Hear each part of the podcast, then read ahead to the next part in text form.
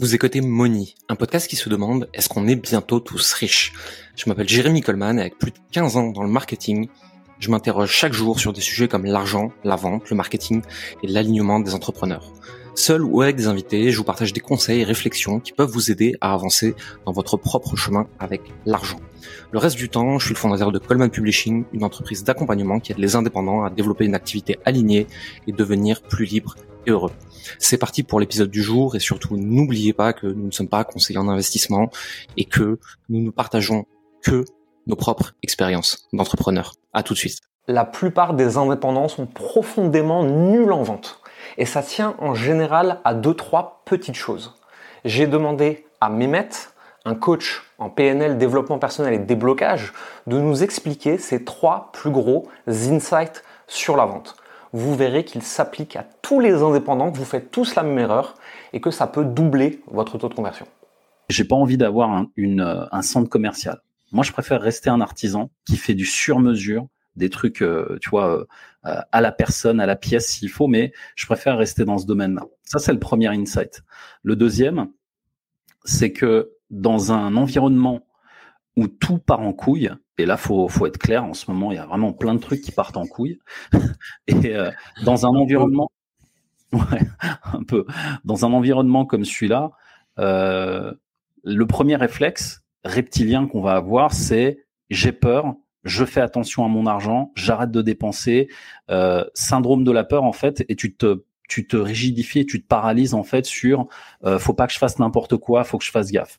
Alors oui, il faut faire attention à son argent, mais c'est pas pour autant euh, qu'il faut être focalisé là-dessus, c'est-à-dire sur le pôle dépenses. Parce que dans des, dans des périodes comme ça où tout le monde flippe, la première chose qu'on fait, on se focalise sur les dépenses.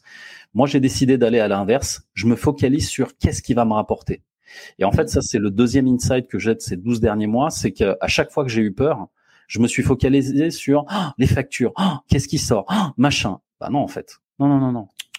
Là maintenant, c'est comment je fais plus avec l'existant et comment je fais plus avec peut-être moins et j'optimise en fait ce qui existe. Et ça, ce mindset-là, bah, c'est avec les leçons aussi que, que j'ai appris grâce à toi, Jérôme, sur l'aspect business où se focaliser sur ce qui fonctionne, le rendre plus fonctionnel et encore mieux, encore plus quali et qui te rapporte plus, c'est ça la clé c'est pas de se focaliser sur les factures, sur ce qui sort, mais sur comment je fais rentrer plus. C'est un peu le débat qu'on a eu, tu sais, par rapport à la fiscalité, l'évasion fiscale et compagnie. Bah, au lieu de penser à ça, pense à comment tu peux gagner plus et faire en mmh. sorte que ça continue de fonctionner. Et la troisième, le troisième insight que j'ai eu, justement, qui découle des deux premiers, c'est toujours avoir du BFR, besoin en fonds de roulement. Mais c'est un truc, c'est un principe assez simple, mais ces six derniers mois, j'ai mis un point d'honneur à ce qui est toujours du fond de roulement dans la boîte. Et ça, déjà, ça me permet de mieux dormir la nuit. Je suis tranquille parce que je sais que j'ai toujours un petit peu d'avance. Mais c'est pas pour autant que je me focalise là-dessus parce que encore une fois, je préfère me focaliser chaque mois sur comment je fais plus. Et en faisant le comment je fais plus, je peux remplir le BFR et je peux également voir l'avenir d'un œil serein en me disant c'est bon, il y a toujours un truc que je saurais faire pour pouvoir rentrer 10, 20, 30, 50 k. Normalement, maintenant, vous êtes vraiment bon en vente. Mais si vous voulez en savoir plus, si vous voulez aller plus loin, et si vous voulez, en plus que d'être un bon vendeur, être capable de donner envie d'acheter, parce que c'est très différent, abonnez-vous à la chaîne, laissez un pouce, laissez un commentaire, on se voit de l'autre côté.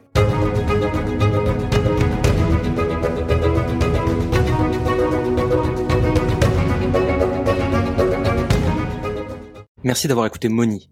Vous êtes encore 93% à écouter chaque semaine ces épisodes et n'avoir jamais mis un like, un abonnement ou un commentaire et des étoiles sur votre plateforme d'écoute préférée comme Apple Podcast, Spotify ou Deezer. Le faire nous aide énormément à développer le podcast et à avoir des invités toujours plus intéressants pour vous. Ça ne vous prendra que deux minutes et ça nous aide énormément. Merci pour votre temps, votre écoute et à la semaine prochaine.